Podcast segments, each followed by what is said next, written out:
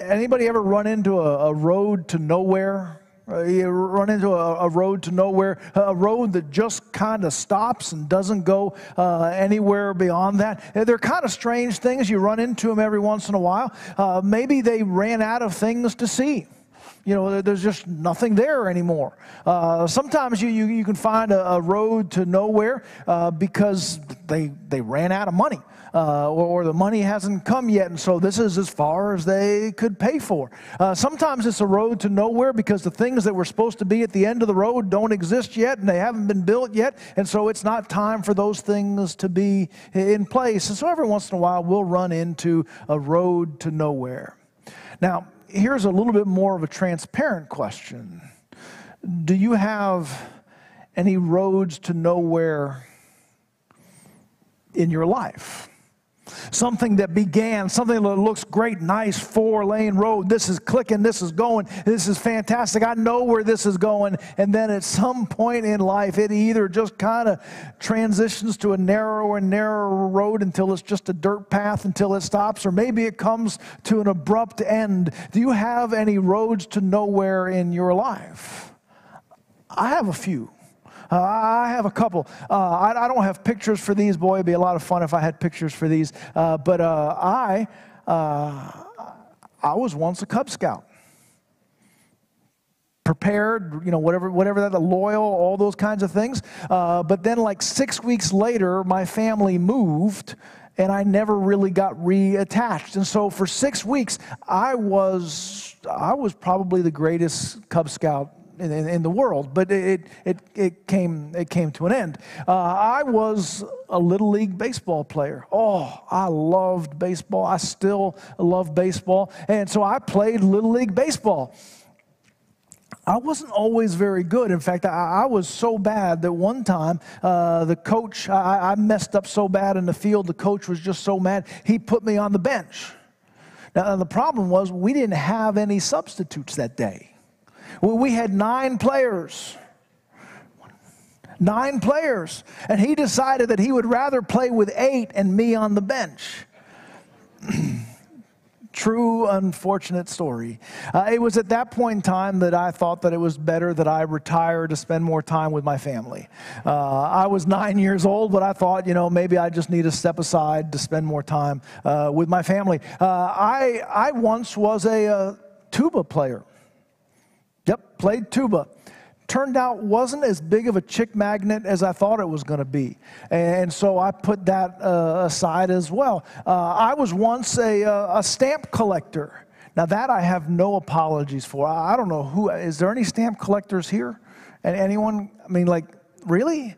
Man, you're going to have to explain that to me because, man, that just seems like that was of all the things I've set aside, that was one of my better decisions. Uh, these are things that, that I started, this is who I am, and then you know what? It's just not true anymore. Now, that's okay. Uh, because there are different things that in life that we try on, that we try out. We see whether this fits. We, we see whether this really resonates with me, whether this really connects with me, whether this really expresses who I am. And so uh, some of those things we try on something and then we try something different and we try uh, something different. Uh, sometimes we just find that there's something that's better that comes along. Sometimes some obstacles come across our path and it's like, you know what, I wanted to keep doing that, but it, it just it, things got in the way. Uh, some things, there's just a season for it, and we outgrow them.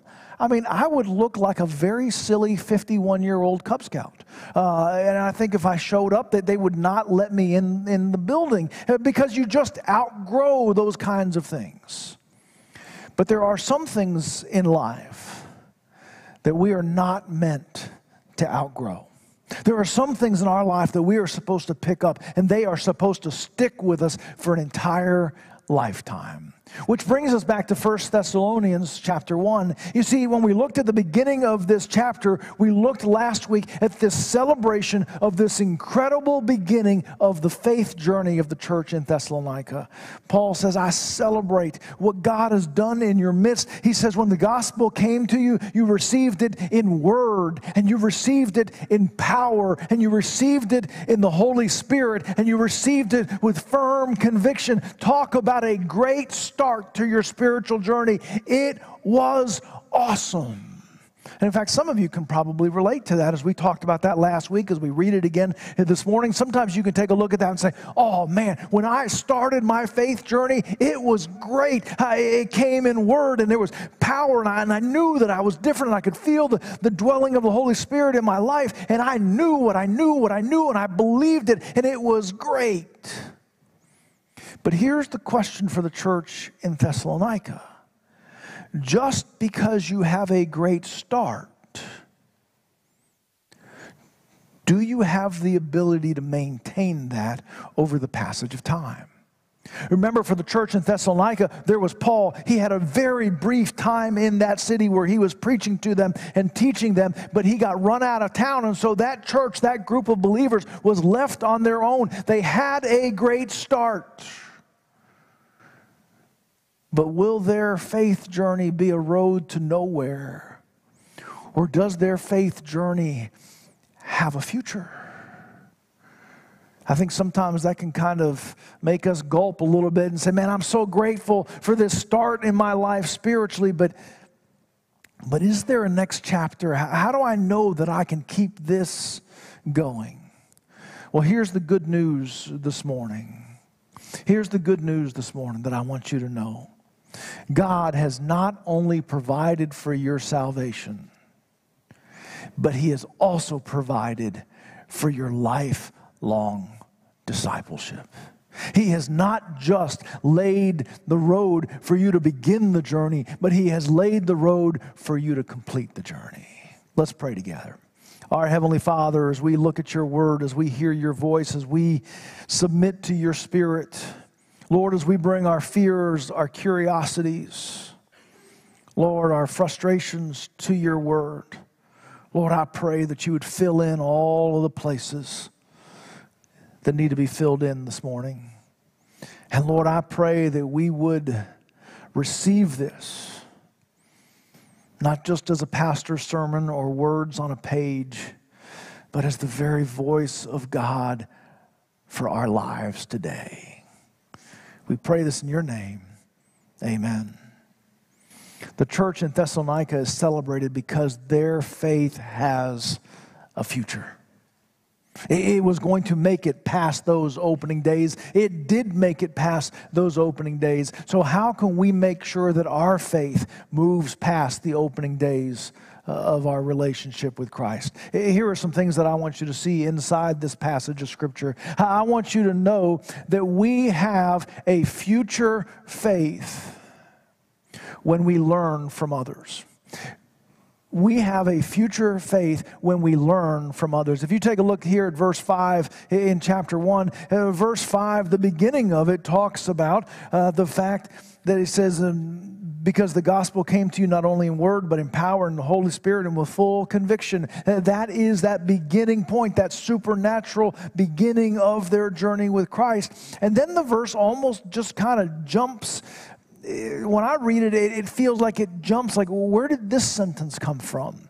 It's because this next sentence is the next step in their journey. It says, And you know what kind of men we prove to be among you for your sake. You see, what Paul is saying, listen, the first thing that you needed is a powerful, profound, supernatural encounter with Jesus Christ through the Spirit of God that comes to you. He says, But the next thing that you have, is that you have people who will be in your life that will teach you and instruct you and help build you up. He says, You know the kind of people that we proved to be in your life. You see, every single one of us needs teachers in our lives that will give us spiritual instruction. And that's a big part of how we structure our church. We want to be many different things, but we want to be a church that is effective in preaching and teaching and revealing the Word of God to you. You see, every person begins their spiritual life with really, on one side of their life, the list of things that they do not know and the list of things that they do know. And for almost every person who begins their spiritual journey, the list of what they do not know is infinite, and what they do know is infinitesimal. There's almost nothing there. But as we grow in our faith, God plants us and calls us to put our lives under people who can help us move from this list of things that I do not know to things that I begin to know.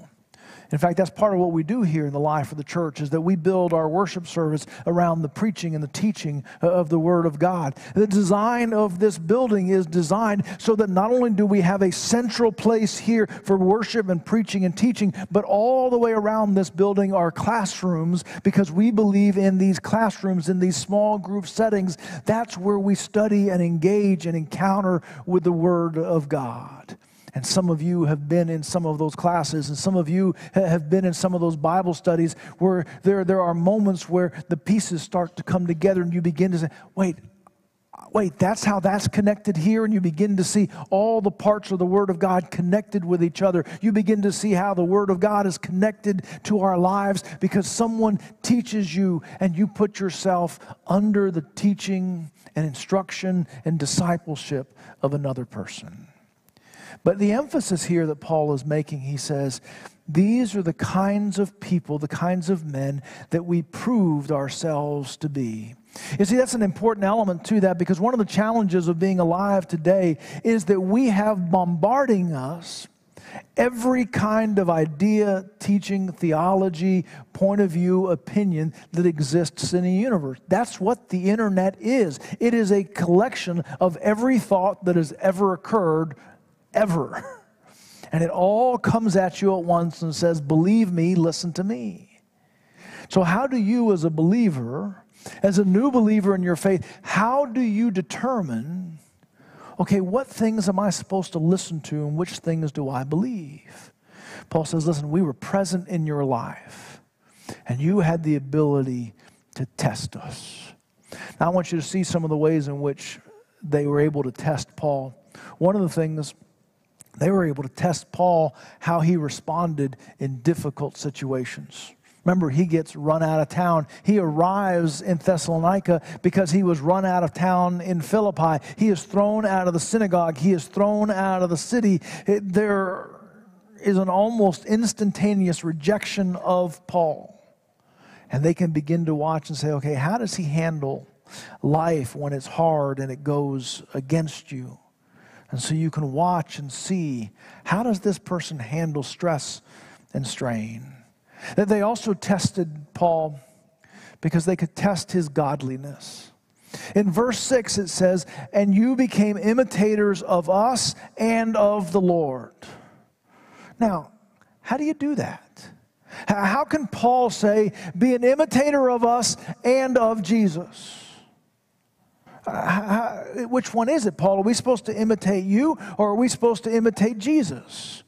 Well, the answer to that is we only imitate Paul or anyone else if they are imitating Jesus. That's the measure that we do. It's not someone who sounds the best. It's not someone who looks the best. It's not someone who has the most compelling idea. We begin to say, but listen, does what they say match with what Jesus says? And does their life match with what Jesus says? In our church, when we talk about discipleship, we talk about joyfully embracing the patterns, the priorities, and the purpose of Jesus. Paul embrace those priorities, those patterns, the purpose of Jesus. And as he is embracing those things, that's the kind of person that you follow. You have to be able to say, are they living more like Christ? Has it shaped their life? There's one other test that I would say in terms of teaching ministry is that there needs to be a servant spirit.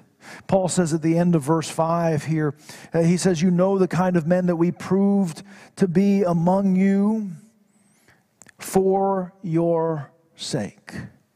Now, you see, Paul understood that he existed in ministry, he existed in life, he existed in Christ so that he could serve other people. If you ever come across preaching, teaching, ministry that is designed for all of the people to serve the leaders, that's a toxic environment. The leaders, the spiritual instructors are designed and called upon to have the same Spirit of Christ that served others. And so they bear up under hardship. They look like Christ. And they have the same servant spirit that Christ has. They are there to serve the people that God has put them in front of. Not every person who calls themselves a spiritual teacher or leader or instructor, instructor matches those areas. And I will tell you that our church is not a perfect church. You already knew that. You had your suspicions when you walked in. I mean, we can't even keep it from raining on Sundays. Uh, you know, you, you know that we're not a perfect church, and this is not a perfect pastor. We're not a perfect staff. But I will tell you, it is our striving that the pastor, the staff, the deacons, our Sunday school teacher, anyone that is put in a place of spiritual leadership in this place, that we can stand up under hard times. That when you follow us, you are following Christ because we're chasing after Christ with everything that we have. And that we have a servant spirit. And so I would encourage you to find a church like this one, not perfect, but who is committed to Christ, anchored in the Word, and is consistently trying to live out what we preach in our own lives. We have future faith when, like the church in Thessalonica did, we find people that we learn from who teach us the Word so that we can know what it is that we believe. I would also tell you that we have future faith when we live out our faith. When we live out our faith. Here in verse 6, he says, And you became imitators of us, and you became imitators of the Lord. Imitation, mimicking, is really one of the most basic ways of learning and teaching. We have a bunch of teachers in the life of our church here, and you would probably agree with me. I hope it'll make the illustration awkward if you disagree with me. Uh, but, uh, but the easiest, the best way to teach is to say, Watch me and do what I'm doing. In fact, it is so basic that really, as parents, it's what we did without even realizing what we were doing. We taught our kids to walk by watching us walk. Now, we encouraged them, we, we taught them how to feed, we, we gave them a little bit of instruction, but basically, the biggest things they were learning were the things that they were watching from us and that they copied for themselves and began to do.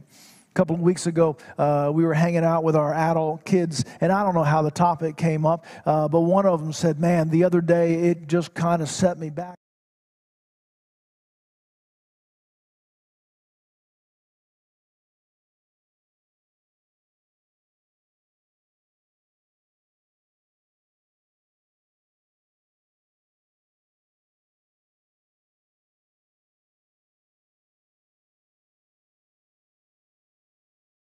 Agreed when we drive, we look just like dad. Why? Because they imitated.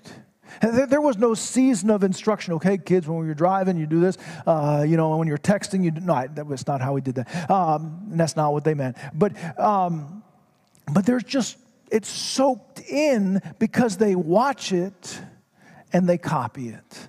Anybody here a Bob Ross fan? You remember Bob Bob Ross. Here we go. Love, love Bob Ross. Um, as you see Bob Ross up there, man, no one has ever flipped past Bob Ross when they're surfing the channels. I mean, if you hit on Bob, you, you stop and you watch him uh, for at least 10, 12 minutes. He, he just kind of tells you how to paint these things and he shows you how to do these things. And it starts with this blank canvas. And, and just, he's not even paying attention, it seems like. He's painting and he does this and he, and he just kind of smooths things out. And, and he does this like, whoa, how did he do that? You know, there are, there are websites today that stream Bob Ross videos videos 24 hours a day.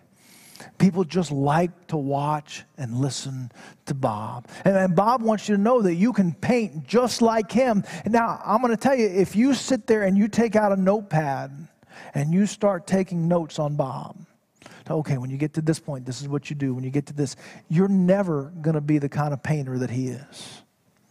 If you want to become a painter. It doesn't matter how much you watch Bob, you eventually have to get a brush and some paint and a canvas. And you've got to put that brush on the canvas if you ever want to make some happy little trees. Knowing it, watching it, listening isn't enough. At some point in time, you've got to imitate it. You've got to take it yourself. You've got to put it in place. Now, what does this look like for the church in Thessalonica? Man, Paul came out of nowhere, short period of time, transformed their understanding of all the deep things in life, taught them about God, taught them about who the Messiah is, taught them about sin, taught them all of those things. They gathered that knowledge, but at the same time, they had to learn what they're supposed to do. Think about it. They had to learn how to pray. So, how did they do that? They watched Paul pray and they listened to him pray.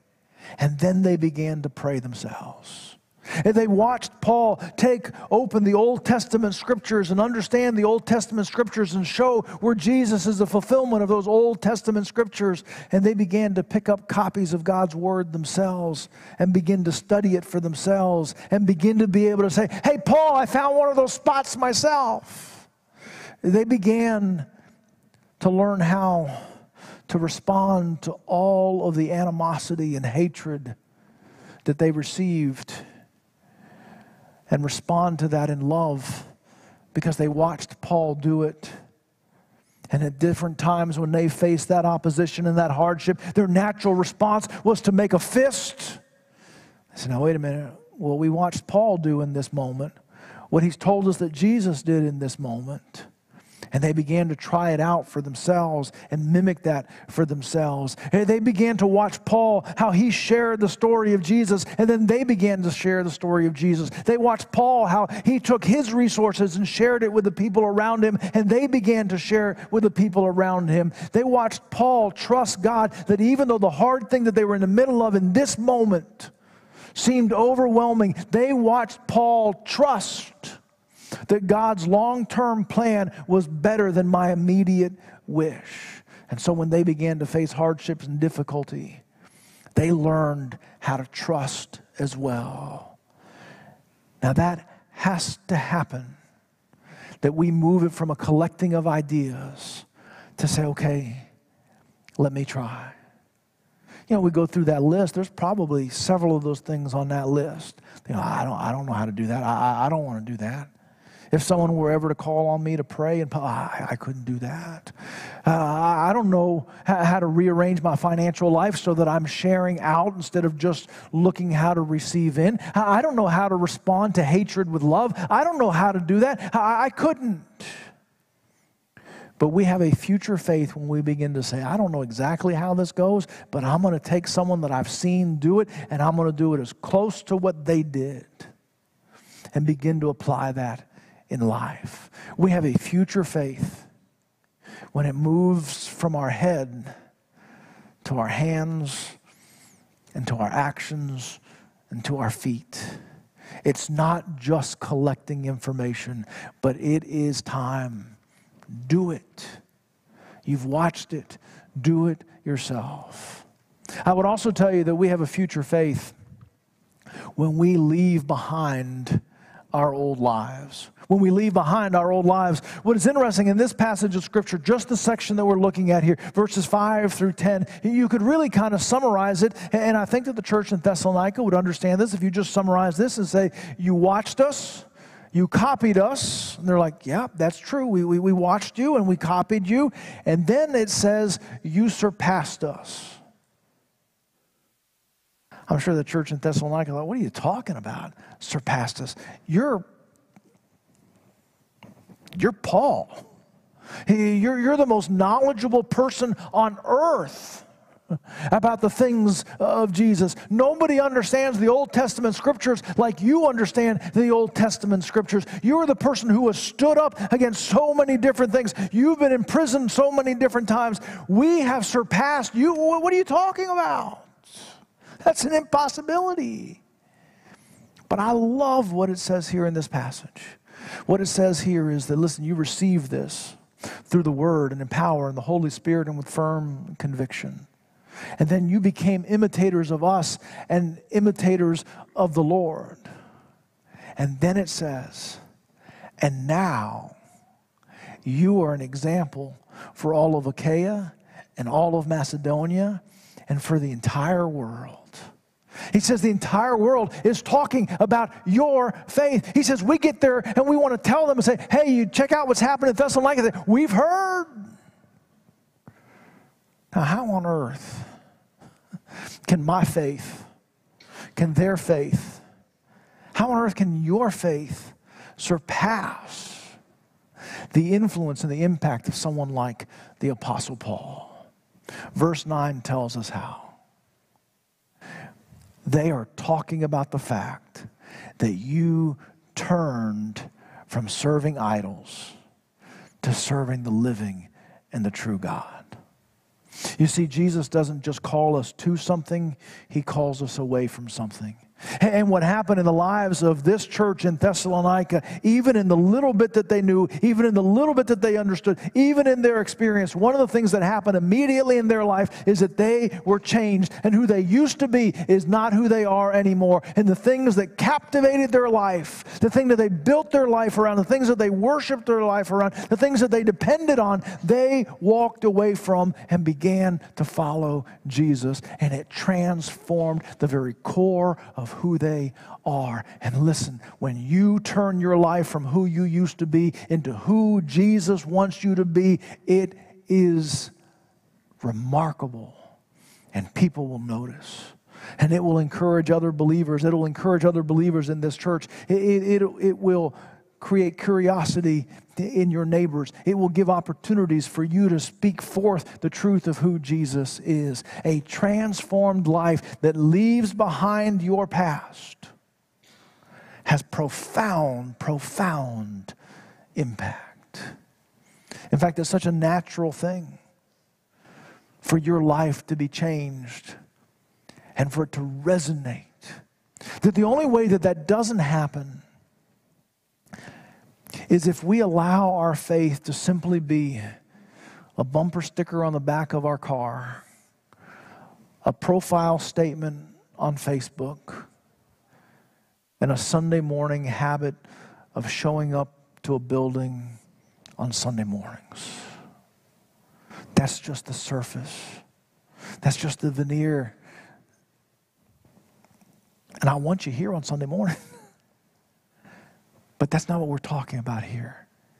This is talking about who you are has been transformed into who you are today. Those believers walked away from their worship of those idols and began to follow Jesus with everything inside of their life and that reprogram their life from top to bottom, from inside to outside. And it makes their faith alive. Let me tell you the fastest way to get yourself on a spiritual road to nowhere is to have a new identity in Christ and stay stuck in your old life. That will leave you stalled out spiritually it will steal you and rob you of the spiritual joy that you're supposed to have in Christ. To have Jesus transform you and for you to just stay stuck where you used to be.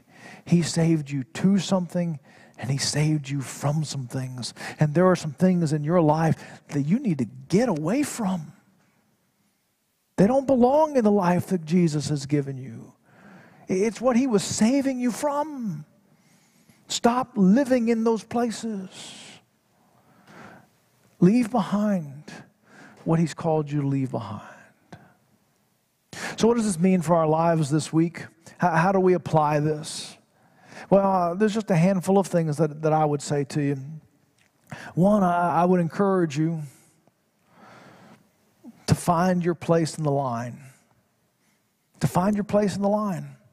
What I mean by that is that there needs to be some people in front of you that you are following, being mentored by, discipled by, being taught by, and you follow them, you watch them, you listen to them, you're instructed by them. Make sure that there are some disciplines in your life, that there are some people who are pouring knowledge, that there are some processes that you are being taught by. And make sure that you can see those folks and you can reach out to those folks that are there in front of you. But I would also remind you that there are some people behind you. And it's really our spiritual responsibility to be leaving some breadcrumbs behind so that the people who are behind us can follow us.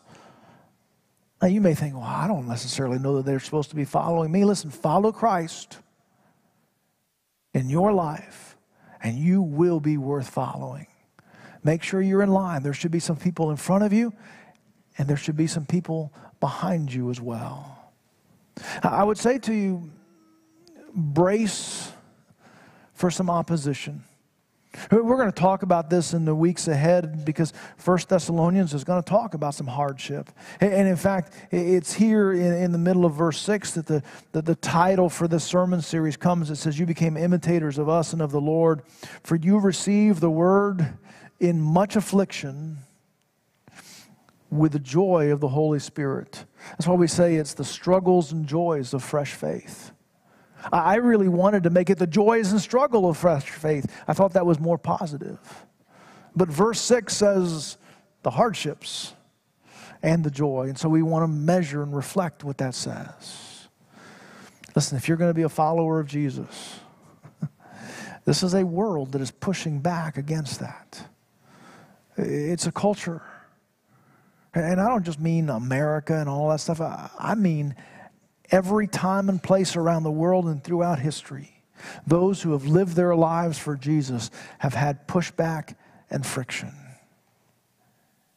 And we're going to have that same thing. And so just don't be surprised if when you push forward with Christ that there's not a little bit of pushback. I think I remember when I was a young man, I was kind of naive. I had been taught so many things and said, listen, if you do the right things, the right things will happen. And I came to this belief that said, if I always do the right thing, I won't have any difficulties. Oh, it didn't take long for that to fall apart. In fact, if you do the right thing, sometimes you get bonus difficulties. It's true that we have to endure the hardship with the joy of the Holy Spirit. So brace for some challenges. And then I would just say to you, man, if you find yourself face to face with one of your old idols, turn away. Turn. Now, we, we don't have graven images like they used to have on the street corner. There'd be this idol, and you'd bring some food to it or bring an offering to it.